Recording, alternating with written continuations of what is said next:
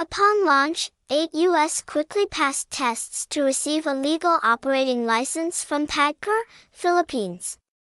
The basic criteria including security platform, game technology, compensation policies and algorithms of 8US are all significantly improved from TDTC.